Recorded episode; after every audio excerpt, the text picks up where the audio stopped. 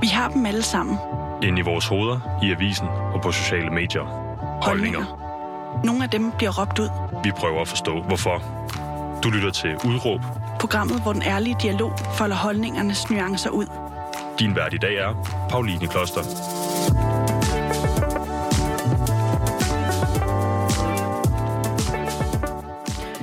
Og velkommen til dig, der lytter med derude. Du har tændt for en time, hvor det skal handle om kunst, musik og feminisme. Fordi med mig i studiet har jeg dig, Jenny Rosander. Velkommen til. Tusind tak. Du er også bedre kendt som øh, lydmor, og du har været med til at sætte fokus på sexisme i mediebranchen, blandt andet ved at kalde Thomas Treve ud, simpelthen. Mm-hmm. Meget berygtet øh, musikanmelder, som der har været en masse sexistiske problematikker med. Vil du ikke lige prøve at oprise, hvad er det for noget? Altså, det var jo lidt en af de lavt hængende frugter, jeg plukkede der. det kan man sige. Altså, Thomas Treve er en anmelder, som i mange, mange, mange år, konsekvent hver eneste gang, der var en, en kvinde på scenen, har fået det til at handle om hendes seksualitet, eller om, hvor fræk han synes, hun var, eller hvad hun havde på, eller hvad han synes om kvinder generelt. Mm-hmm. Øhm, og det skrev jeg et øh, debatindlæg om i øh, GAFA, mm-hmm. øhm, hvor jeg pointerede, hvor problematisk det er, hvor jeg brugte nogle tal fra Ekstrabladets egen hjemmeside omkring, hvor mange unge kvinder, der rent faktisk er, er brugere på deres hjemmeside. Øhm, og argumenterede for, at ja, fordi de tjener jo penge på kliks, og hver eneste gang han laver en af de der meget omtalte sexistiske anmeldelser, så er der jo mange, der deler det på sådan en rage-måde, Ja, ikke? Altså ja, sådan, åh oh, nej, sig nok." det her, forfærdeligt, forfærdeligt, og så får de flere kliks. Og at den prioritering, hvor de ligesom vælger at tjene penge på noget, der er så skadeligt for specielt yngre kvinder i musikbranchen, som gerne vil i gang med at lave musik, og som læser de her ting, øhm, er enormt uetisk. Øhm, og det var et debatindlæg, som endte med at sprede sig enormt meget. Det var det mest læste på kaffe det år. Ja. Og du var Øhm. også i øh, debatten og øh, alle Jeg var andre. i Deadline, og Og jeg var Deadline, i øh, aftenshowet og skulle duellere med Paul Madsen, som er chefredaktør på Ekstrabladet. Som Eller er, var. Nu er han gået af. Er det, en, er det en lille sejr for feminismen?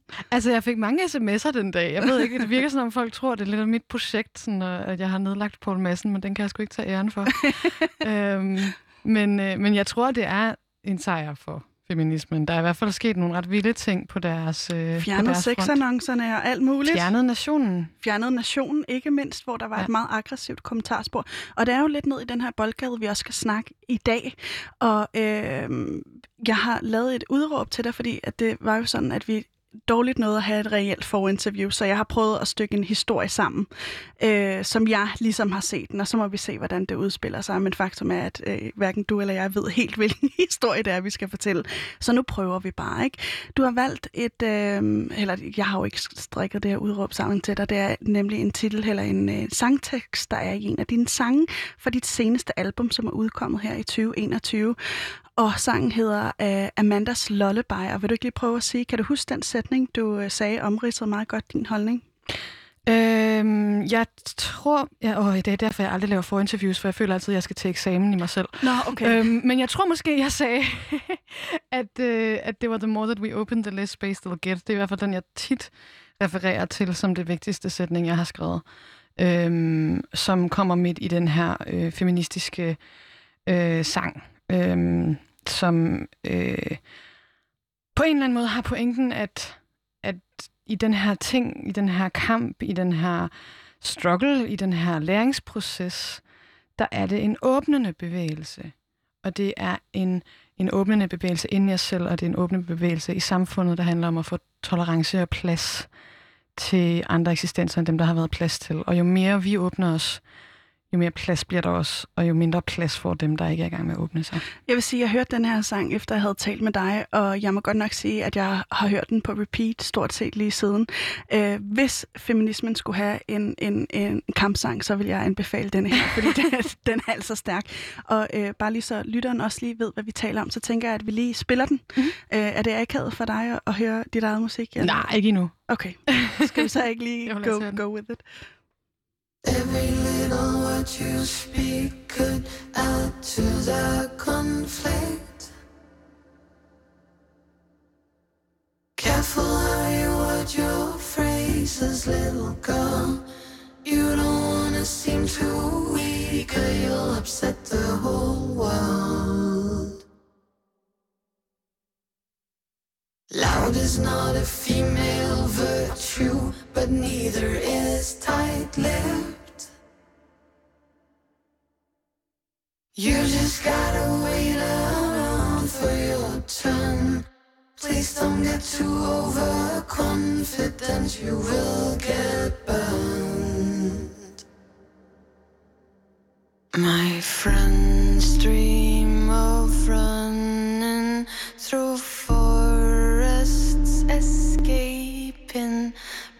men, shooting guns, cause that image is easier to win than to try to explain to these men that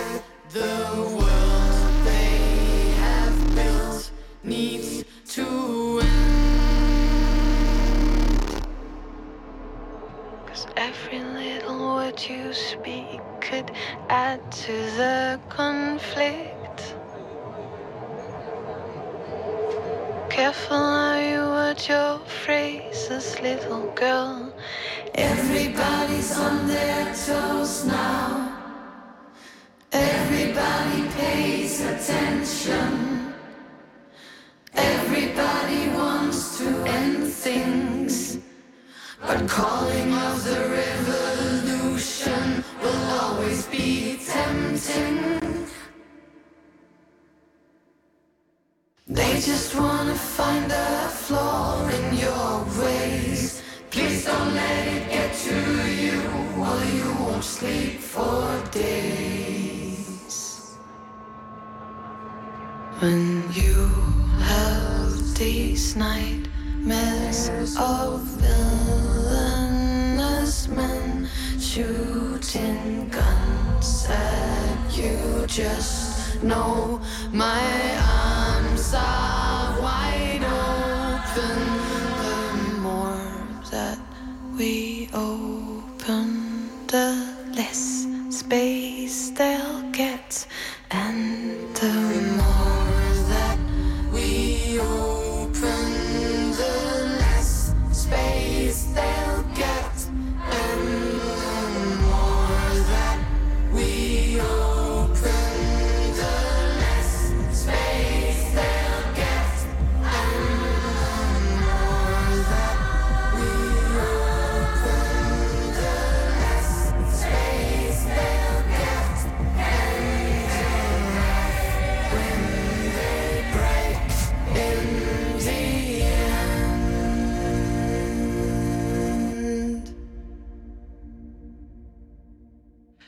her var den altså Amandas Lullaby for dit seneste album. Øh, hvordan er det, man siger titlen på det album? Captivity. Capacity? Capacity, ja. Captivity er lidt noget andet. det er lidt noget andet. Fortæl Ja. lige, hvad er det for et album, du lige er udkommet med? Jamen, Capacity er en øh, labyrintisk konceptalbum, mm-hmm. øh, som indeholder nogle forskellige fors- historier, som alle sammen er på et eller andet plan repas- øh, relateret til kapacitet. Altså rummelighed, øh, emotionel kapacitet, intellektuel kapacitet, spirituel kapacitet, samfundsmæssig kapacitet. Alt sammen handler om på en eller anden måde at give tilladelse ind i sig selv og uden for sig selv. Og hvad er det, øh, du synes, man skal give tilladelse til? Jamen, alt, der findes, altså sådan, er de sunde ting selvfølgelig. Altså, og jeg tror, jeg har sådan en, en, en naiv tanke om, at hvis man begynder at give ægte tilladelse til de sunde ting inde i sig selv, så forsvinder de usunde, de skadelige, de voldelige. Og, og hvad, hvad er de sunde, altså hvad er de sunde ting, der skal gøres Jamen- plads til? Tillad dig selv din lyst, tillad dig selv øh, din skrøbelighed, tillad dig selv din generthed, tillad dig selv din styrke, tillad dig selv det, den version af dig selv, som, som findes, som du måske nogle gange kan skamme dig over, eller prøve at gøre til noget andet. Jeg tror, mange af de problemer, vi har i samfundet, som er vold eller undertrykkelse, de bliver større af, at der er en masse mennesker, der render rundt og prøver at presse sig selv ned i en boks, de ikke passer ind i. Og så fordi de ikke passer ind i den boks, så ender de med at sparke nedad. Øhm, når der er andre mennesker, der på en eller anden måde sætter sig uden for boksen. Øhm, Handler det også om vrede? det handler enormt meget om vrede. Det handler også om at tillade sig selv at være, være rasende. Men på en ærlig måde. En, Mm. en ærlig raseri. Øhm, og der er jo, specielt for kvinder i kunst, og det er, kvinder i kunst er en, et, et stort tema på pladen også. Øhm, der, der er noget galt. Der, der er en ting med kvinder i kunst. Folk behandler kunst anderledes, når det er lavet af kvinder. Hvis der står et kvindenavn på den der lille plak under maleriet, så kigger vi på det på en anden måde. Hvis forlag får tilsendt et manus med et kvindenavn på, så er sandsynligheden for, at de tager det ind meget, meget, meget lavere, end hvis det er et mandenavn, selvom det er det samme manus. Og det er netop det, fordi en af de ting, jeg har fået med, øh, som du mener, det er, at, at øh, sexismen er subtil, i Mm. hvert fald i musikbranchen, og jeg er enormt spændt på, hvad, hvad den øh, øh, subtile, øh, subtilehed, for jeg har lyst til at sige, det er ikke et ord, men det er lidt lige opfinder, hvordan den kommer til syne, fordi det er enormt spændende. Jeg synes både, den er synlig, men jeg kan også godt øh, give dig medhold i, at nu er jeg jo ikke selv øh, kvindelig kunstner, men at den også er subtil, den er det, det er det i hvert fald i min branche, altså mediebranchen.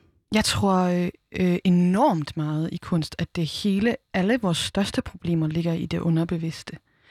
Øhm, de enkelte problemer, man kan pege på, som for eksempel Thomas Treve, den lavt hængende frugt, jeg lige sparkede til sidste år, Mm. mm. øhm, er, er de nemme problemer. Men de store hvad vil, problemer... Hvad vil det sige? Fordi at det er mange begge små gør en giga fucking å. Altså. øhm, og jeg tror, at de problemer, som kvindelige kunstnere har, er ikke så meget den der enkelte gang, at der er en eller anden, der siger, øh, så stod hun der. Altså sådan et eller andet meget, meget tydeligt, man kan pege på. Det er alle de tusind gange, at nogen tager en anden beslutning omkring dem, end det vi har gjort, hvis de var en mand. Og der går jeg faktisk ret sådan hardcore til forskning. Altså sådan, der er Mm. blevet lavet en del forskning i det her. Mm. Altså, øh, man kan sige til for eksempel symfoniorkester-eksperimenterne, hvor de lader folk, der skal auditione til symfoniorkester, auditione bag et forhæng. Og efter de har gjort noget i en periode, så lige pludselig, magisk nok, så er der 50-50 kvinder og mænd i symfoniorkestret. Fordi Mm. Og ligger gulvtæpper og sådan noget, så man ikke kan høre, hvilke sko de kommer ind med. Ja, det præcis. Høje. Ja. Øhm, fordi at øh, de her mennesker, der sad og auditionede, de var jo helt sikre på, at de auditionede helt, helt nøgternt. Det Mm. troede de. Mm. Og det var både mænd og kvinder, der kunne sidde i de her paneler, fordi de havde måske tænkt over, at det var meget smart at have begge ting repræsenteret, når de nu kun næsten valgte mænd. Øhm, men de var ikke bevidste om det. Så Mm. lige så snart der blev sat et forhæng, så blev de, de bevidste om det. Og på samme måde med de her eksperimenter, hvor der er blevet sendt manuskripter ind til forlag, Mm. med forskellige navne på, og man ser, at sandsynligheden for, at der kommer svar, er meget højere, hvis det er en mand. Det er lidt svært at lave det eksperiment med popmusik, fordi når, man, når jeg begynder at synge, så er folk ikke rigtig i tvivl, om jeg har en penis eller ej. øhm, altså sådan, så, så det er lidt sværere i det felt. Øhm, og specielt så også, vi har, er jo desværre ikke så mange øh, øh, trans- eller non-binære kunstnere endnu i Danmark. Vi har nogle enkelte, og de er fucking seje.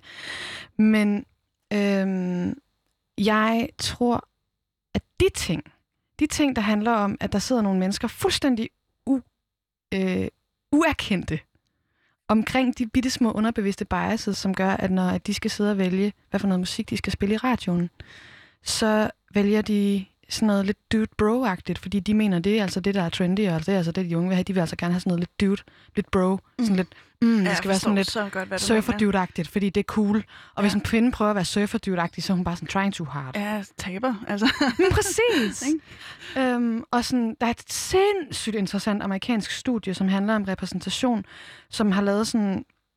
Det han, øh, kort fortalt, så hvis man kigger på manuskripter i øh, amerikanske film, så er det 17,5 procent af tiden, at kvinderne taler. Øh, resten af tiden, der kan de ikke lige finde på noget at sige. Øhm, så prøver et øh, forskningsinstitut at lave 50-50 film, Mm. hvor at mænd taler lige så meget som kvinder, og omvendt.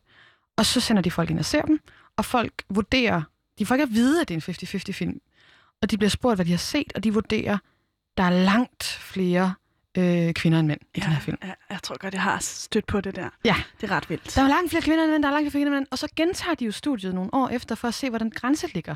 Så de laver nogle film med 60, 40, 40 procent kvindelig taletid. Og alle, der har været inde og se den, mænd og kvinder, er stadig sådan, der er langt flere kvinder i mænd end den her film. Mm. Der, hvor folk begynder at vurdere, at de har set en film med lige meget, det er ved 30, 70. Okay, wow. Og det er, fordi vi er nogle fucking vanedyr. Mm. Så når der er et eller andet, der er mere end det plejer, så er vi sådan, "Uh, det er meget mere end det plejer, det der, det er nok, det er dobbelt så trippel. Fuck, det er meget mere. Og på samme måde, så når, altså når en kvinde, når man ser en kvinde i musikbranchen, fordi vi er ikke så mange, og vi bliver færre og færre. Hvis man kigger på tallene fra Koda, de er dalende Og særligt ældre kvinder, ikke? Mhm. Altså, der er, rigtig, øh, der er mange flere unge kvinder, end der er ældre kvinder. Det er som om, at, at kvinder også er noget i kraft af deres ungdom. Oh yes. Altså, altså, der kan man ligesom slå igennem der, når man er ung og smuk, og fordi det også spiller ind i den der seksualitetsopfattelse, som du lige i tale satte også med Thomas Treve, ikke? Jamen, er det Peaches eller Miss Kitten? Jeg kan ikke huske, hvem af dem, der synger They only love you when you're 17, when you're 21, you're no fun. Øh, og det er der jo også noget omkring. Hele den der ageism-ting, som ligesom på en eller anden måde er sådan, jamen vi kan godt acceptere det, når Bon Iver i sine 30'ere går ud i en hytte og laver en genial plade, men en kvinde i 30'erne, hvad skal hun skrive om? I don't Mm. know, at amme? Ja, kedeligt. Ja. Øhm, men på den måde, så, så bliver vi, når der så kommer, altså, vi bliver vant til, at der er så få kvinder, at når, hvis der bare er sådan to-tre, så tænker vi, her er fint. Mm. Hvis der bare er to-tre kvindelige navne på en festival, så er vi sådan, super All good. repræsentation Ja. lige der. Ja. Og det just doesn't cut it. Nej, men det gør det ikke, og jeg sætter pris på, at du ligesom gør op med det her, og lige tager, tager en forholdet, fordi det ser dig virkelig som en, der, der gør at gå øh, forrest, og det kan ikke altid være, være lige sjovt. Øh, Nej, man får nogle underlige beskeder nogle gange. man får nogle hug, ikke? Altså, når man Ja. taler om det her offentligt. Det gør man bare i rigtig mange sammenhæng. Men øh, når du siger, du du siger, øh, the less that we open, no, det siger du ikke. Du siger, the more, more. That, the more that we open, the, the less space they will get. Mhm. Hvem er de, og hvem er vi i den her kontekst? Jeg mener, vi er dem, som kæmper for mere tolerance, mere inklusion, øh, både i forhold til køn, men også i forhold til hudfarve, og i forhold til seksualitet, og i forhold til kropstyper. Mm. Altså, der er mange forskellige kampe at kæmpe her, og jeg synes, den intersektionelle feminisme er vigtig. Øhm, at vi ikke bare kun kæmper for, at det er hvide, tynde, rige kvinder, der får lov til at sige noget. Øhm, men os, der ligesom prøver at åbne det offentlige space og den kunstbranchen, om det så er teater, musik, film, et eller andet. Os, der ligesom forsøger at skabe større og mindre patriarkalske, old school, kedelige værker. Mm. Vi, jo mere vi åbner, og jo bedre vi bliver, og jo større vi bliver, og jo vildere vi bliver, jo mindre plads bliver der til de der, I'm sorry, old dudes of the industry who doesn't get it. Men jeg bliver også nysgerrig på, fordi øh, er det ikke netop dem, som er gatekeepers, altså som ligesom bestemmer og dikterer, hvor meget plads der er til alle andre? Altså jeg forstår ikke helt. Ja, de der old dudes who doesn't Ja, get præcis, it. Ja, præcis. præcis. Men, men øh, hvordan, hvordan kan vi så bare åbne mere, og så skaber vi mere plads den vej igennem? Altså jeg tror lidt, jeg har svært ved at se den øh, logikken bag. Fordi på et eller andet tidspunkt, når man har en fed nok fest, så kan det godt være, at de sidder på toppen med deres egen lille topfest. Men hvis vi har en federe fest i undergrunden, så er det os, der vinder. Altså, Så det handler simpelthen om at skabe det så fedt, der hvor vi er, med så meget inklusion som muligt. Altså nu snakkede du intersektionalitet, som jo er en eller anden form for øh, eller ligestillingsfeminisme, som går, går på tværs af køn, øh, øh, alder, øh, hudfarve Mm. øh, osv. osv. Altså lighed for alle i virkeligheden, ikke? Er det ikke sådan? Jo, altså den, den, øh, den intersektionelle øh, feminisme er meget sådan, synes jeg, vigtig, specielt for hvide øh, kvindelige feminister. Mm. Øh, fordi man godt let kan komme til at være sådan, det er meget synd for mig, og det er mest synd for mig, fordi mm. jeg er blevet undertrykt. Og øh, man skal bare lige huske, altså fordi det, det kan være ret sådan befriende nogle gange lige at sige sådan, hallo, jeg er altså blevet undertrykt, og det er man, men, men som, som hvid kvinde fra Europa, så har man den unikke mulighed både at være the oppressor and the oppressed. Mm-hmm. Lige præcis. Øhm, og den forståelse, som man har for, hvordan det føles at blive undertrykt af et system, man ikke helt kan spotte, den må man tage med sig, når man ser på, hvordan det føles at have en anden hudfarve. Og hvordan du spotter øh, det her, det glæder jeg mig enormt meget til at høre om. Øh, også, også tilbage, med tilbageblik på din barndom, fordi du har jo været feminist, for du var ganske ung. Øh, dit, dit, øh, din mor var feminist. Og vil du ikke lige prøve at tage mig med tilbage? Altså, hvad var det for et, et hjem, du voksede op i? Jeg voksede op meget sådan øh, øh, ukønnet, tror jeg. Øh, jeg min øh, mor er øh, computernørd, to say the least. Det er hun stadig. Øh, hun spiller rigtig meget. Det er ikke Minecraft længere, hun har fået en ny ting nu. Øhm, men da jeg var barn, der var hun øh, webdesigner. Øhm, og øh, min søster og jeg så rigtig meget sådan Star Trek og sci-fi film. og min søster begyndte at læse fysik i en meget, meget ung alder. Altså hun begyndte simpelthen at læse noget Stephen Hawkings. Okay, hold da Øhm, kæft, mand. hun er, øh, har en Ph.D. i øh, fysik. Ja, det kunne jeg forestille Øhm, men sådan fucking klog. Øhm, og, øh, og min mor designede jo ligesom sådan websider og, og lavede også sådan noget 3D-design. Og jeg kan huske at sidde på computeren i sådan et ret kompliceret program, der hedder 3D Max, som er sådan et 3D-design-program, som jeg ligesom bare tænkte, sådan, det er sådan ligesom et computerspil, det her. Det er bare grineren. Jeg kan sidde og rykke rundt på sådan nogle bolde og ting og lave former, og det er sjovt. Mm. Øhm, så jeg havde ikke rigtig en opfattelse af, at det var en feminin eller en maskulin egenskab at være geeky, eller sådan, og levede lidt i en boble også. Blev det Øhm. talesat, at hun var feminist, din mor? Nej. Nej, det var ikke. Altså, jeg tror faktisk, vi levede så meget i en boble, at på en eller anden plan, så jeg tror jeg ikke, jeg blev bevidst om, hvordan omverdenen kiggede på mænd og kvinder, øh, før jeg kom ud i den. Jeg var også meget afskåret fra folk fra min folkeskole. Jeg blev meget mobbet. Jeg boede øh, på øh, Vestfyn, som i et lidt hårdt område. Mm. Øhm, og sådan øh, kunne slet ikke... Altså den, den skole, den klasse, jeg gik i, kunne, altså jeg var bare sådan, jeg gik rundt i mit velurtøj og læste Ringenes Herre og havde det vildt over det. Mm. Og det passede ikke rigtig ind i det der samfund.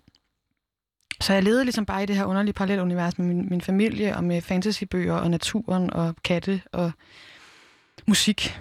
Enormt meget musik.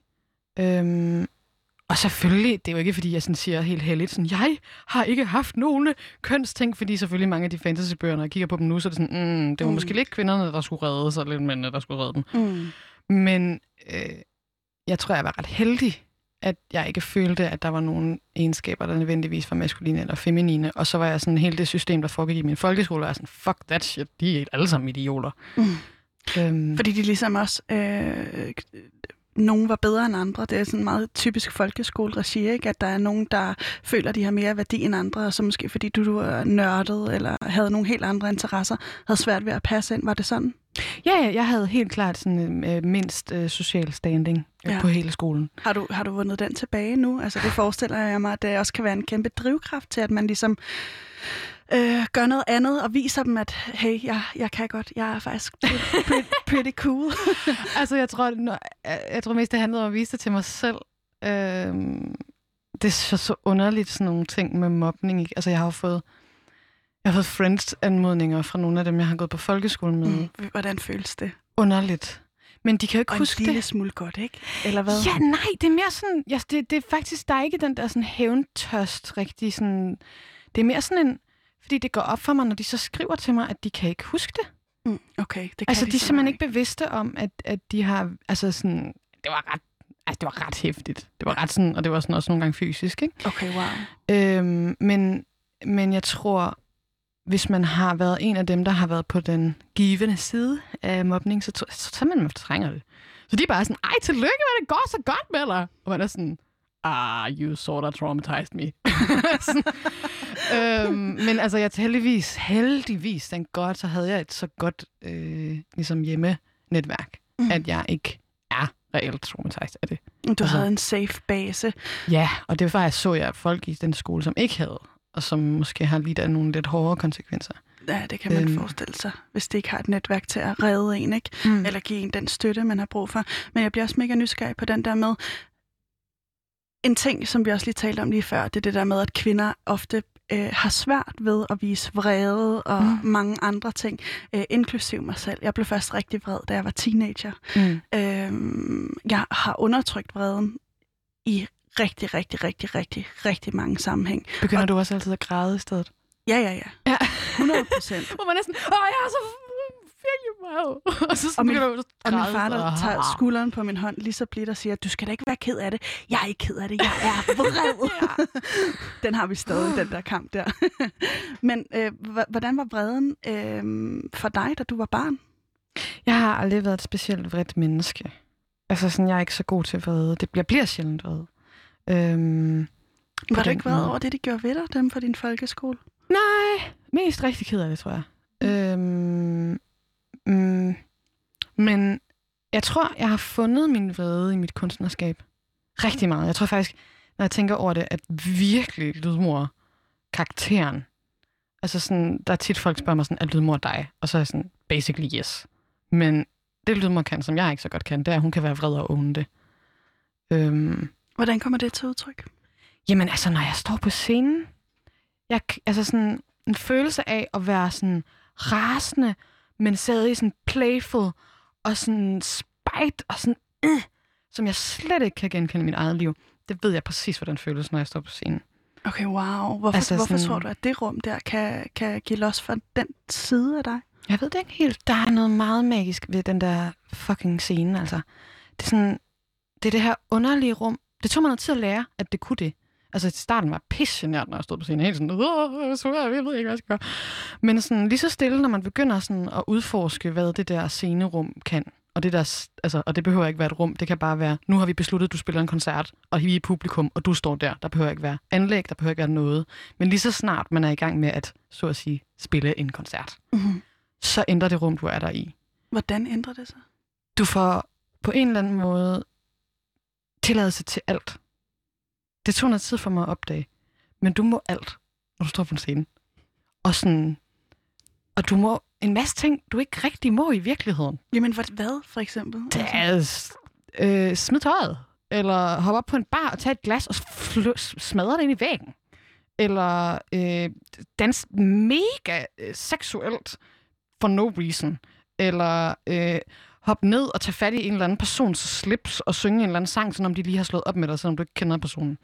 Altså, jeg tror, hvis jeg tog en spritus og sådan lavede en stor kryds i panden på en af de fans, der stod for, så ville de bare være sådan, thank you! Hvis jeg, altså, hvis jeg gjorde det sådan nede i brusen, så ville det nok ikke helt være samme reaktion. Øhm, Det, det er sindssygt interessant, men jeg tænker også, der må være en eller anden form for genklang. Altså, da du er øh, øh, ung og, og barn, der er du blandt andet inspireret af Muse og øh, Fiona Apple, så vidt jeg kunne øh, se. Er det ikke rigtigt? Det har jeg i hvert fald set i en interview, at du var, da du Mhm. skriver din første sang, øh, hvad, Lonely Angel. Åh, oh, ja, den. Oh. Men du sad i hvert fald og hørte musik, øh, så, så vidt jeg kunne læse, og nu sagde du godt nok, at du havde dig for refereret til noget, du tid, tidligere har sagt, så stop mig, hvis det Don't- ikke ven, ven, Don't vækker nogen, me down. men hvis det ikke væ- vækker nogen genklang, så springer vi bare over det. Nej, men Fiona Apple var jo en kæmpe inspiration, øhm, og Mew også i den grad, øhm, og Bjørk, og altså inden da, der hørte jeg en masse af sådan noget keltisk folkemusik og Enya. øh, der var sådan ligesom en periode, hvor jeg min teenage, min preteens, der havde jeg en, en rigtig uncool musiksmag. Altså virkelig sådan no stress CD'er for the win. men, øhm, men Fiona Apple helt sikkert, der, der, der lærte jeg at kende en vrede. Hun er jo rasende. Jamen, det er jo det, hun er. Og særligt, særligt på mænd og patriarkatet. Ikke? Altså, Oh, hun yes. er æderbank, men det er en kunstner, der virkelig har gennemslagskraft på den her sådan meget feminine, øh, Mm. øh, vrede side, ikke? som er meget forfriskende. Men hvorfor, hvorfor tror du lige, hun talte til dig? Altså, tror du, du har haft et behov for vrede, som du senere har fået udløb for på scenen, men som, som på en eller anden måde er kommet til udtryk der? Det kan sagtens være. Ja. Jeg tror på en eller anden måde, at jeg føler sådan, at der har jeg tilladelse. Altså når jeg er i det der sådan sangspace, når Mm. jeg ligesom er i gang med at spille eller noget musik, så har jeg tilladelse til at gå ind i den der vrede, og så bliver jeg stærkere.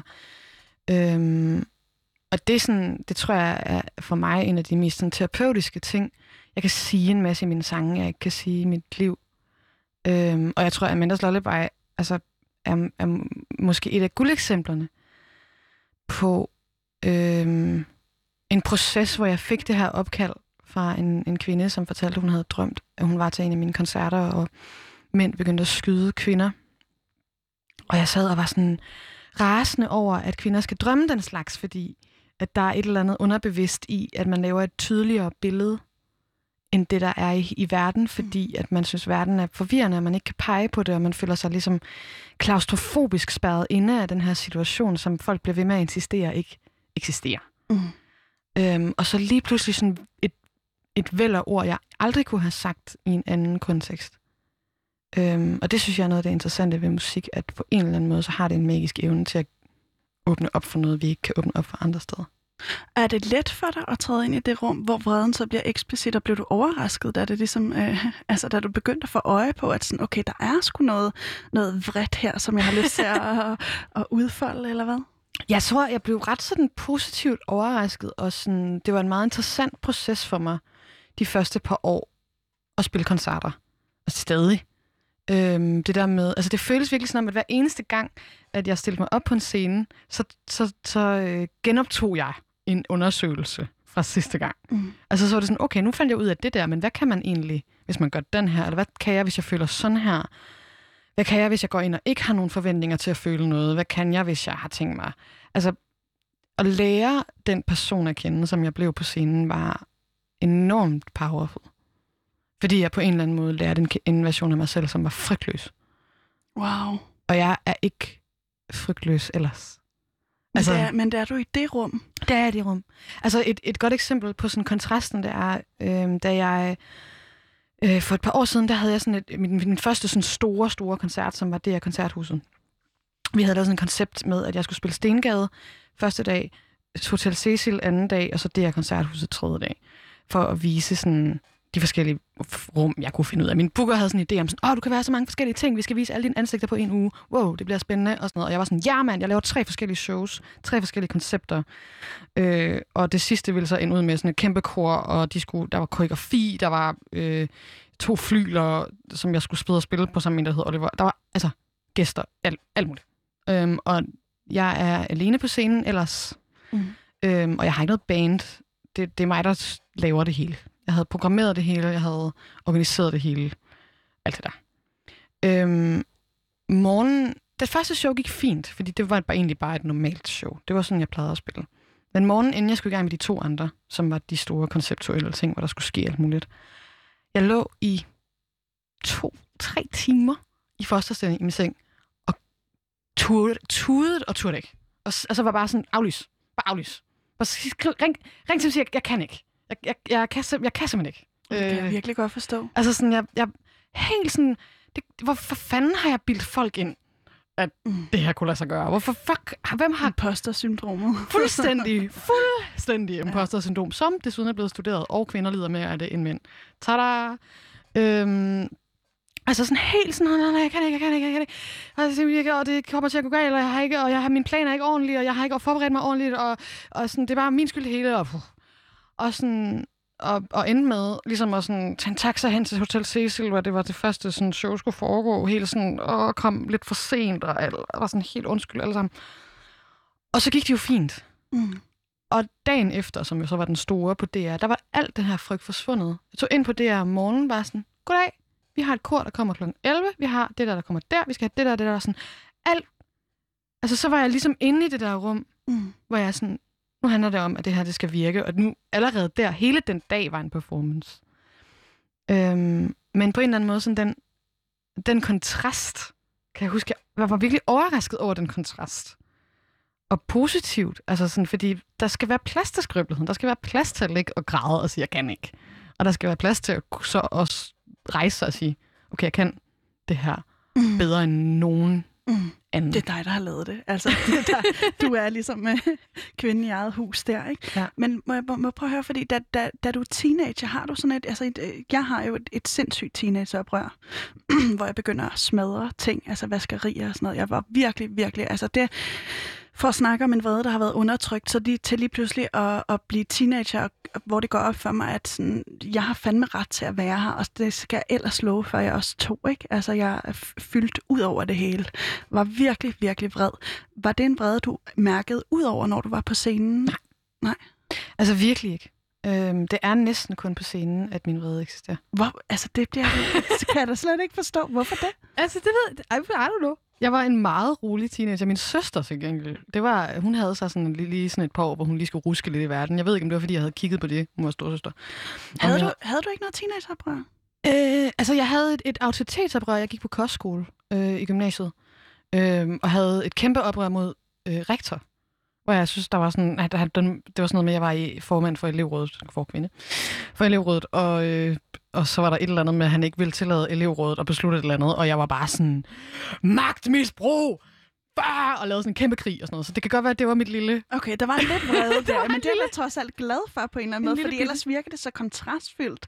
Mm. Altså sådan meget, øh, hvor fanden er broen imellem de to verdener der, hvor du det ene sted, altså på scenen, mærker så meget vrede, og på det andet sted er, er, øh, er blid og, og skrøbelig. Og, øh, Men altså, jeg tror også, jeg tror mit, mit mønster, når at jeg oplever noget, jeg synes er uretfærdigt, når jeg tænker over det. Det er spændende at snakke om. Øhm, jeg bliver øh, kold som en issyl. Mm-hmm. Og så, Det kan også godt være vredt. ja. Altså sådan den følelse, jeg kan huske, da jeg skrev for eksempel debatindlægget, mm. som Mm. der var så meget palaver omkring. Mm-hmm. Helt rolig. Fuldstændig rolig. Bare sådan, okay. Jeg kan huske, jeg så den Velvet Volume-anmeldelse, han havde lavet. Og så var jeg sådan, det der, det er dråben. Det, okay, nu gider jeg ikke mere. Nå, okay. Gu- Googler lige, hvor, hvad, hvad, Hvad, er det går der igennem dig her på det her tidspunkt, altså da, når du sidder og ser sådan noget der? Og hvad var det, der var dråben ved det, øh, den øh, anmeldelse, han lavede der, Thomas Treve? Altså, det var, øh, det var bare endnu en. Mm. Endnu en anmeldelse, hvor at, øh, altså, øh, syv ud af 12 sætninger ikke handlede om musikken. Wow. Altså sådan, og øh, den måde, han beskrev pigerne om slås som slikskålen, om, som børn, og sådan noget, var bare sådan, ej, nu må han kraftedeme holde op. Og så sådan, helt roligt ind og finde nogle tal på deres hjemmeside, sådan sidde og sådan bruge, så skrive det, og sådan virkelig sådan gå op i sproget, og sådan sende det til Sissel for Gaffe og sige, hey Sissel, øhm, jeg ved godt, I ikke rigtig kører med debatindlæg, men har I lyst til at begynde at gøre det, fordi jeg har skrevet det her. øh, og hende sådan, ja, det gider jeg godt. Sådan, du er godt klar over, at det her kan godt måske eksplodere lidt, for jeg ved, du er ikke den eneste, der har det sådan der. Sådan, ja, det er klar nok. Altså sådan fuldstændig rolig sådan følelse af, Bring it. jamen sådan, det her, det du ikke. Eller sådan, det, så, nu skal vi lige. Og så sådan bare sådan, okay, hvordan får jeg de her argumenter gjort gode nok? Hvordan sørger jeg for, at, og det er jo sådan meget feministreglen, og det har jeg lært, at hver eneste af dine sætninger kan vendes imod dig. Så du skal virkelig tænke dig om. Fordi hvis der er nogen, der kan tage noget ud af kontekst, og sådan twiste det rundt og få dig til at ligne en idiot, så gør de det. Øhm, så jeg sad og brugte rigtig, rigtig, rigtig lang tid på at tage hver eneste sætning og være sådan, hvis man tager det her ud af kontekst, kan det så virkelig... Nej. Øhm, Havde du nogen til at hjælpe med dig med den der proces? Nej. Altså, jeg det- sendte det til et par venner, som bare var sådan, Nå, vildt nok, du har tænkt dig at gøre det. Men sådan, og så, så vendte jeg det også med mit, øh, mit hold. Jeg har jo sådan et label management. Og så, Ja. så jeg sådan, hej, jeg kommer til at gøre det her. Øhm, så det øh, håber jeg ikke, I har noget imod. Det kan være, det har nogle konsekvenser, jeg ved ikke, hvad det er. Øhm, Hvad frygtede du, du kunne have konsekvenser? ved det ikke rigtigt. Altså sådan, øh, det kan jo være svært nogle gange. Man kan godt være bange for at virke øh, som en sur, usekset feminist, ikke? Og det er en af de andre ting, som jeg faktisk håbede, vi kunne komme lidt ind på, det der med at tale, tale fordi det kan man jo hurtigt komme til, ikke? at tale øh, mod nogen, øh, der allerede kæmper ens kamp, fordi man absolut ikke vil sættes i bås, som det er ikke, fordi du har gjort det. Øh, det er ikke, fordi jeg har et eller andet bag, bagtanke. jeg fornemmede, at dit blik blev sådan lidt, oh, what's up? Whatever I said. Nej, ikke Nej. noget. Men det, det er bare fordi, at jeg er nysgerrig på, om det har været øh, en, en... Det har det i hvert fald for min bevidsthed været en del af det, at jeg absolut ikke vil kategoriseres langt op i mine 20'er også egentlig. Altså, jeg vil ikke vil kategoriseres som sådan en øh, sur, øh, vred feminist. Hvordan havde du det med det begreb? Altså, var det en ting for dig? Jeg kan i hvert fald mærke, at, sådan, at jeg havde en frygt for at ryge den kategori af sådan sur musikerkvinde, som ikke har fået øh, noget airplay, og nu render rundt og prøver at skabe opmærksomhed på baggrund af feminisme. Altså det er virkelig, den kan jeg mærke sådan, åh, den, den følelse af, at jeg ligesom gør det for egen vinding. Ja. Og at jeg er sådan, jeg skal høres, I skal, jeg har ikke fået lov at blive hørt Mm. nok. Mm. Øhm, det kan jeg virkelig, og, sådan, og hvis, jeg, altså, hvis jeg spotter noget, som bare sådan ligner det det mindste, så kan jeg også mærke mit system. Du øh, reagerer Jeg på det. reagerer rigtig stærkt på det. Hvordan reagerer du nu? Altså, jeg kan bare mærke, at jeg får det dårligt, og jeg bliver sådan meget skeptisk over for folks projekt, hvis jeg føler, at de prøver at bruge feminisme til at fremme sig selv. Mm. Don't ask what communism can do for you, ask what you can do for communism. Sådan. øhm, altså, hvad det hedder. Øh, og, og der kan jeg virkelig mærke, at det er, sådan, det er noget, jeg er bange for. Og det var også en af grundene til, at dengang det kørte med Thomas Treve, og det kørte virkelig. Altså, det, det var et fucking cirkus. Det var en bold, der rullede. Ja, og vi, altså, vi blev jo ringet op af alle. Altså alle.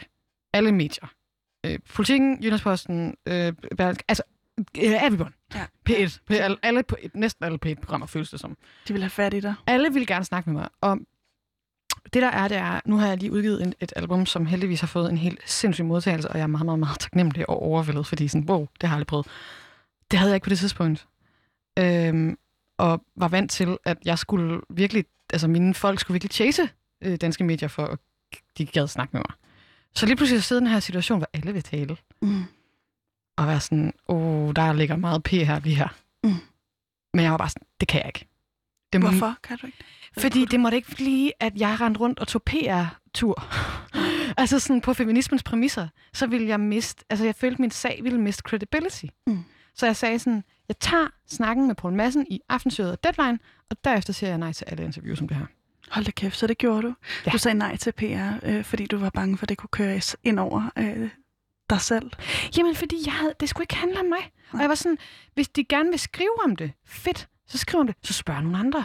Så spørg øh, Signe fra Nelson Kane, hvilket de også endte med gjorde. Spørg Falula, det gjorde de også. Altså, de endte jo så med at spørge en masse andre kvinder fra musikbranchen, som var mega fedt, fordi så fik man nogle flere stemmer. Mm. Øhm, men det var bare rigtig vigtigt for mig at være meget stringent omkring, at det ikke var skulle være personlig vinding. Og det, fordi din feminisme har, selvom du godt nok har været feminist siden du var barn, så forestiller mig, at den har ændret sig en hel del siden. Og blandt andet, da du kommer ind i musikbranchen som hvad, 20 år, da du udgiver dit første album som lydmor? Ja, det har jeg nok været. Er det ikke? Jo. Det synes jeg i hvert fald. Øh, Jeg har, jeg har læst, men jeg kan ikke lige pege på, hvor, vel? Øh, Det kan jeg ikke huske. Nej, okay. Men du kommer ind, øh, du, bliver, du bliver lydmor, fordi du er på en, en hvad, sådan en lille ca- camp, ca- camping, halløj, lyder det som, ikke? Hvor der er en madmor, som har en madvogn, og du har en lydvogn, hvor folk kan komme ind til dig og spille demoer, og så bliver du automatisk lydmor. Var det ikke sådan, den Jo. øh, historie skal fortælles? That's the real story. Og så kommer du ind i musikbranchen. Hvordan gør du det? Jamen, altså, øh, øh, væltende som klodshals. Altså, jeg havde ingen rigtig sådan, venner, der spillede musik, og jeg kendte, altså sådan, jeg kendte ingen til branchen. Jeg er ikke en af de der kids fra en musikfamilie, som, havde, som sådan, ligesom havde en onkel, eller nogen, der, altså, eller en kunstfamilie. Mm. Altså, vi var fra Vest- Vestfyn. Jeg elsker min familie, de går meget op i kunst, og læser mange bøger og hører meget musik, men de er slet, slet ikke involveret i sådan Kultur på den fin måde? kultur. Nej. Så jeg havde, I had no idea, Nej. hvordan ting virkede. Øhm, så jeg sådan væltede ligesom bare ind og lavede mine ting og prøvede at tage... Jeg boede i Aarhus i starten, tog til sådan nogle upcoming festivaler og snakkede med folk og var meget sådan, hej, jeg laver musik. Hvordan, gør, hvordan har I gjort? Hvordan fik I lov til at spille der? Nå, okay, I skrev... Nå, sådan lige så stille, bare sådan helt... Har sikkert været så awkward. Men, Men det er da fucking modigt. Øh, ja, måske. Jeg tror, jeg var meget sådan... Jeg var meget sikker på, at det var det, jeg skulle. Øh, så det virkede meget... Hvad, hvad ved det gjorde dig så sikker? Oh, øhm, en følelse af, at det, øh, jeg forstod sproget helt instinktivt. Altså, jeg, for første gang, jeg faktisk stod på en scene og sang solo, hvilket var på min efterskole. Meget cute. Jeg sang Elton John. Øhm, der havde jeg sådan en følelse af, det her, det ved jeg, hvordan virker, og det er en måde, jeg kan skabe emotioner og fortælle historier på, som er helt ulig noget andet. Øhm, det her, det skal jeg noget med.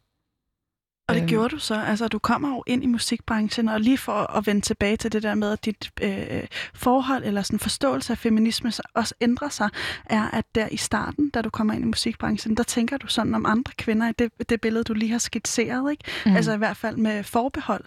Øh, tænker, øh, du, du brokker dig bare over at være kvinde i musikbranchen, fordi du ikke er god nok, ikke? Vil du ikke lige prøve at fortælle, hvordan, hvordan, hvordan, øh, hvordan er den her ændring, der sker for dig? Jamen altså, sådan, jeg var jo ikke specielt bevidst om, om øh, strukturel sexisme og øh, underbevidste biases og sådan noget. Så jeg kom bare ind i branchen som elektronisk musiker, øh, og både blev sat til at arbejde med producer, som talte hen over mig, og som ligesom tog den meget maskuline producerrolle, hvor jeg var sådan, no, this, that's probably how it is. Øh, og øh, fik alle de her klassiske, ej, du er federe end andre kvinder, fordi du er sådan teknisk, oh my god, that's so cool. Og så var jeg sådan, ja, jeg er federe end andre kvinder. Mm-hmm. Hell yeah. Hell yeah. Ja. I'm not like other girls. No. Altså sådan, alle de der meget, meget, meget problematiske ting, hvor jeg bare sådan faldt direkte i, og, og kom til at kigge på øh, kvinder, der talte om øh, feminisme, som på sådan en lidt, ej, det er bare fordi, det ikke går godt for dig, måde. Øhm, men blev så inviteret til en del paneldebatter og øh, forskellige... Altså, jeg, fordi jeg var elektronisk producer tidligt, altså før vi havde ret mange i Danmark, Mm. så var der mange, der inviterede mig til at snakke om det her, og fordi at jeg så skulle research det, så lige pludselig så begyndte jeg at vide noget mere om det her emne. Mm. Mm. Og jo mere man ved, when you can't, you can't unsee it, så, sådan, Og så det, begyndte jeg det, lige det, det pludselig... samme, den der QAnon-bevægelse slår sig op på, you cannot unsee it, men det er rigtigt. Og really har de... Oh, pis. Hvorfor? Det har de ikke patent på, den fede sætning. øhm, men sådan... Øh, på en eller anden måde lige så stille bevidsthedsgørelse. Altså bevidsthedsgørelse om, hvad der var i mig selv, som tænkte på feminine egenskaber og maskuline egenskaber inden for kunst, og hvad der var i andre mennesker, og hvordan jeg kom til at være konkurrenceagtig over for mine medsøstre. Som er en kæmpe ting, som jeg virkelig føler, vi har fået rigtig meget bugt med i Danmark, fordi vi har lavet en gruppe. Altså, der er jo sådan en gruppe, mm. musikbranchegruppe for kvinder og non-binære. Og, Sådan. Er det den, der hedder Hej Søster? øh, det Den er Falulas projekt. Okay. Øhm, der er Hejsøster, som er Falulas projekt, og så er der Hun Solo, som er Nana Jacobi og Christine Stube Tejlgers projekt. Øh, og så er der en masse, der er en masse projekter, men så er der ligesom den, der hedder Musikbevægelsen af 2019, som er en Facebook-gruppe, som indeholder virkelig, basically, rigtig, rigtig stor del af kvinder i den danske musikbranche. Øhm, som altså sådan bare skriver om random shit. Altså Mm. fra pension til...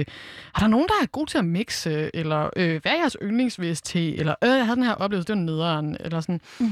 Og øh, fordi der ligesom både er helt vækstlag og ret etablerede artister derinde, så kommer der et ret fedt community.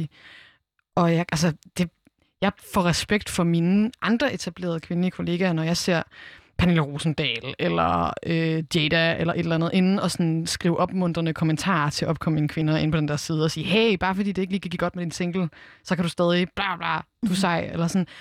Det har på en eller anden måde fuldstændig slettet den der meget usunde queen bee-effekt, som Annika Oka, hun taler om i sit øh, debatindlæg i GAFA sidste år, at vi som kvinder har en tendens til at se hinanden som konkurrence, fordi der er så lidt plads. Jeg gør det så meget. Og jeg har en tendens til at også gøre det stadig, men altså, jeg gør det også med mænd, skal det så også lige siges. Helt vildt meget, ikke? Har du det stadig sådan, eller er det fuldstændig forsvundet, den der øh, konkurrence-ting i dig? Altså sådan øh, øh, virkelig, i forhold til min medsøster, der gjorde jeg det også. Altså jeg kunne godt mærke, at jeg nogle gange kunne blive bekymret, hvis der gik godt for en af de andre, specielt kvindelige elektroniske. Så Der er jeg, ikke plads til alle. åh oh, nej, nu går det godt for KJ, åh oh, nej, åh, oh, nu mister jeg alle mine fans. Ja. sådan, det er virkelig dumt, fordi Jamen, det er det. det er ikke fordi, der er nogle fans, der er sådan, åh, oh, nu skal jeg i gang med at være fan af KJ, så, jamen, så ryger lydmor sgu, så Ja, kan desværre. jeg ikke. Der er, der er ikke plads til begge jeg ikke lytte til hende mere. Altså, så Men dumt. er det ikke også en eller anden ting om, at man har et, eller du har måske fået et bevidsthedsniveau om, at der er nogen øh, så og så mange kvindelige kunstnere, der får lov til at spille på x antal festivaler, og hvis, hvis der er nogle andre, der bliver taget, så bliver du måske, chancen for, at du bliver taget, er måske mindre. Altså, det er ikke en noget, Præcis. This is why we need quotas. Ja. Altså. og det er Og- det, du synes, der skal simpelthen være kvoter. Der er jeg røget hen. Jeg Ja. ja. var ikke der i starten, men jeg er røget derhen, og jeg er, bliver... Øhm, jeg må godt tale om det nu, selvom det ikke er sådan helt offentliggjort. Jeg bliver snart an- annonceret som ambassadør for en international organisation, der hedder Key Change, som er, arbejder meget aktivt med kvinder og kønsminoriteter i musikbranchen internationalt, og som har lavet sådan et Key Change pledge, som organisationer, festivaler og medier kan lave omkring 50-50 repræsentation. Og har fået nogle ret store festivaler til at skrive under, blandt andet Reeperbahn, Eurosonic, Bylarm. Øh, altså nogle af de, alle de store branchefestivaler. Og de går ind og begynder at arbejde i Danmark, og jeg skal arbejde med dem. Fordi jeg tror simpelthen, vi har brug for det Mm, i en periode. Mm. Fordi det går sgu ikke sådan helt vildt godt for de der gatekeepers. øhm, og for det ikke lige netop skal være, at jeg skal være bevidst om, at hvis en festival booker KLJ, så føler de, at så kører det på kvindefronten. Mm. Øhm, så er jeg både nødt til at blive venner med KLJ, så jeg, jeg tænker, hey, hvor fedt, de bookede hende, fordi hun er fucking sej, og hun er fucking sej. Det tror jeg gerne. Altså, hun er en fucking orkan. Hun er kæmpe respekt for hende. Øhm, men samtidig med, så skal festivalen også lige tage sammen og Book nogle flere. booke respekt. Der skal simpelthen være kvoter. og øh, hvad, hvad, har, hvad har gjort, at du ligesom... At, var det de der, du fik øje på statistikker og alt det der, der var usynligt? Fordi du har beskrevet en, en situation, hvor du øh, i starten troede, at sexisme var noget, der øh, var en, en, en mand, der sad med en cigar Ja. i sådan en, en gatekeeper-rolle Ja. og sagde, vi ansætter ikke dig, fordi du har bryster.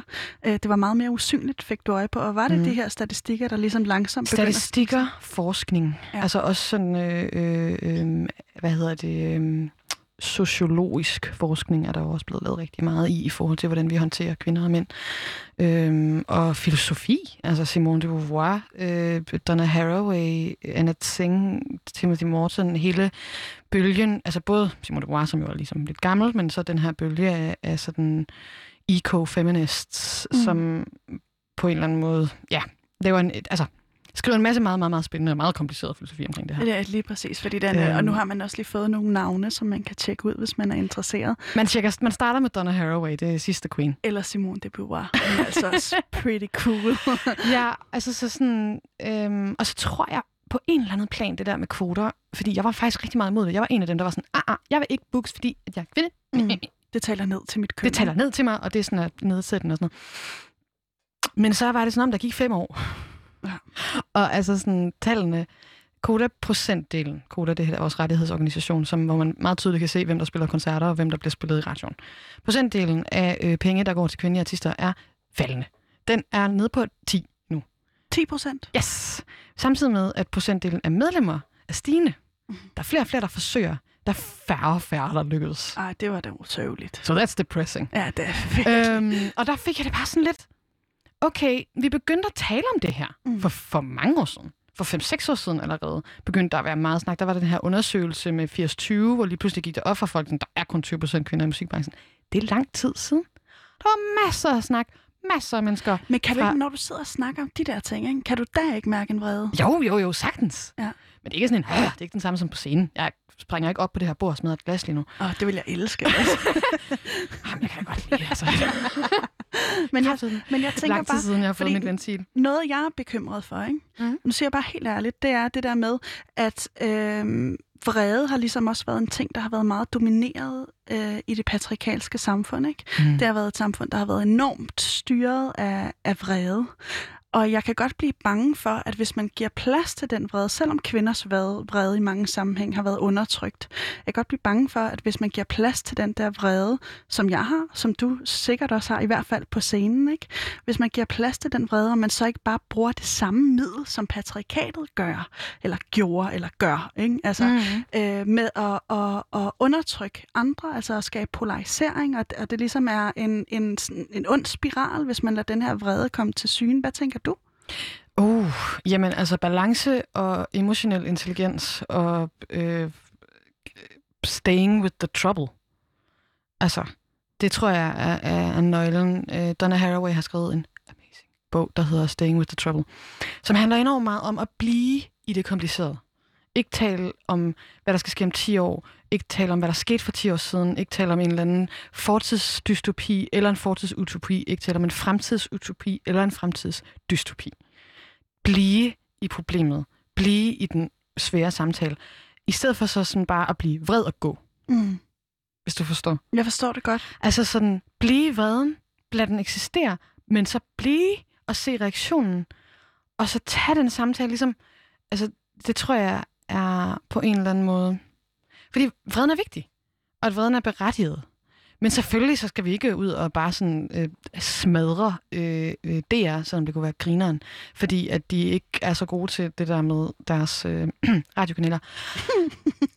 øhm, det handler... Ja, puh, det er jo svært. Det er jo kompliceret. Jeg tror, jeg tror, vreden har en plads, men selvfølgelig har den emotionelle intelligens også en plads i det. Så man skal være bevidst om, hvornår man ligesom udleder hvad, og prøve at betragte, hvad det er, der sker, eller hvad? Ja, måske bare sådan være bevidst om, hvad, altså sådan, se ind af, hvad er det for en vrede, hvad består den af, hvad, hvad, hvad eksisterer i den her vrede, og hvor meget, hvad er logisk og berettiget, og hvad er grundene, og hvorfor, altså sådan emotionel intelligens. Så vend den ud til noget, hvor den kan gøre gavn i virkeligheden, eller hvad, vreden, eller er det også bare vreden i sig selv, man skal prøve at, at finde sig tilpas med fra dit perspektiv? Mere bare finde ud af, hvad den er. Ja. Altså at lære at kommunikere på, på, med, om den på en måde, som, som på en eller anden måde skaber et rum for, at den kan rummes. Jeg kan huske, at jeg sad i en diskussion for øh, nogle måneder siden med en, som jeg var ret uenig med, men som ikke havde så meget erfaring inden for at være kvinde Mm. i kunst, eftersom han var en ældre mand. Øhm, og så på et tidspunkt, så skal jeg stoppede, og så sagde jeg til ham sådan, prøv at høre, det er bare vigtigt, at du forstår, at det her det er noget, jeg lever i. Og det er ikke noget, altså, det kan godt være, at det er en akademisk øvelse for dig, det her. Og en sjov, sådan djævelens advokat-ting at sidde og lege i, men jeg kan godt blive ret oprørt. Fordi for mig er det ikke en akademisk øvelse, for mig er det lived experience. Og man skal bare huske, at når man taler med nogen om deres lived experience, så er det ikke et tegn på svaghed, at de bliver oprørt, og du ikke gør. Og det er sådan, heldigvis fik jeg sagt det på en ret rolig måde. Ja, inden- tak for kaffe. Altså nærmest sådan overpædagogisk, ikke? Ja, men sådan, jeg kunne mærke sådan, nu begynder der at ske, så sagde jeg bare til ham sådan, prøv at høre, det her det er sådan her, det fungerer. Og sådan helt generelt set, når du sidder med nogen, som har lived experience, så skal du bare vide, det er ikke et tegn på, på, på svaghed eller styrke, at du ikke bliver oprørt. Men det her, altså, det her det er noget, jeg lever i. Mm. Tom kiggede ham i øjnene med sådan fuld ærlighed, bare sådan kærlighed, bare sådan, prøv at høre, det her er noget, jeg lever i. Hvis jeg bliver oprørt nu, hvis jeg bliver vred nu, så handler det om, at det her er ikke en Akademisk øvelse for dig. akademisk øvelse for mig. Det her, det er en, en, en noget, jeg lever i konstant. Hvordan tog han det? Ret pænt. Okay. Og det var faktisk en meget givetig samtale, der kom ud af det bagefter. Og sådan, jeg kan mærke, at jeg sådan samler på en eller anden måde på ting, man ligesom på en eller anden måde kan sige sådan, prøv at høre, med noget kærlighed i den der vrede. Man kan godt have vrede med kærlighed i sig. Så det, det kan være øvelsen for at undgå, at vi reproducerer både polarisering og undertrykkelse og alt muligt andet, som jo ligger på en eller anden måde, i hvert fald i min optik, implicit i vreden. Ikke? Altså, Mm. mm. den er til stede i vreden. Man får lyst til at, at træde ned på nogle andre. I det her tilfælde er det ofte mænd. Ikke? Altså, jeg i hvert fald godt kan det sådan der, fuck off. Men ja, Altså, jeg kan i hvert fald få det sådan fuck off til altså sådan de der øh, kulturmænd, som slet ikke har forstået, at der er et problem. mm, Det, der, det er en af de situationer, hvor jeg kan mærke, der har jeg ikke kapacitet til at være sød og pædagogisk. Det kender jeg nogen, der er. Kan, og de kan sagtens sidde helt sådan med søde foldede hænder og være sådan, men forstår du ikke, at bla bla bla? Og så, altså, for, øh, jeg har en, en god veninde, som, som virkelig kan pille dem fra hinanden, sådan meget sødt og pædagogisk, indtil de intet har at sige. Der har jeg ikke den kapacitet. Så det er også en eller anden måde, at vi skal udnytte hinandens ressourcer. Øhm, det, det her er simpelthen, hvad, hvad vi når for i dag.